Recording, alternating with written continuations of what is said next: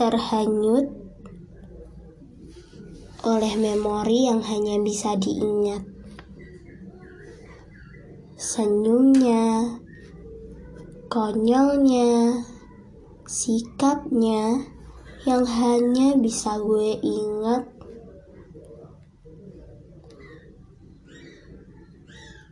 di kala waktu.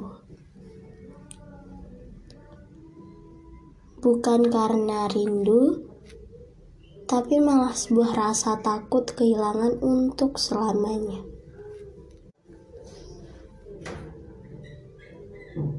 Hai semua, balik lagi bersama gue Dini di podcast Nadi. Gimana kalian semua? Hatinya, perasaannya, dan tentu kabar kalian. Aku berharap banget kalian semua baik-baik aja. Bersama gue Dini, pengisi via suara dari podcast Nadi, gue bakalan nyampein materi tentang takut kehilangan. Penasaran? Stay tune terus. Jujur, ini pengalaman gue sendiri. Kehilangan seseorang yang bukan fisiknya yang pergi, tapi jiwanya dari hidup gue. Sahabat, gue kira dengan lo hadir dan nemenin hari gue, itu yang dulu gue inginkan. Dan sebenarnya sampai sekarang masih gue ingin. Tapi gue gak boleh egois kali ini.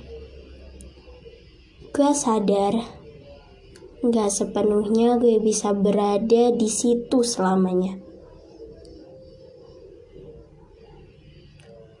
Di samping lo nemenin lo selamanya. Gue nggak bisa. Dan lo pula sebalik sebaliknya. Dia mereka punya hidup yang isinya bukan cuma gue. Dan kalaupun seorang sahabat gue bisa dengar suara gue dari sini gue cuman mau bilang Sumpah, gue cuma takut kehilangan lo. Gue takut kehilangan masa-masa indah kita. Karena mulai sekarang aja udah hilang. Kemakan waktu yang membuat jarak semakin merajalela. Dan gue di sini cuma mau berharap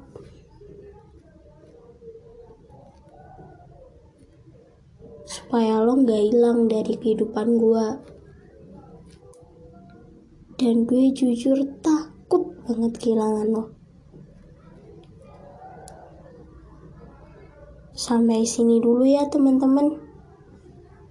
Oleh karena itu gue Dini dari podcast Nadi pamit undur diri dulu. And see you teman-teman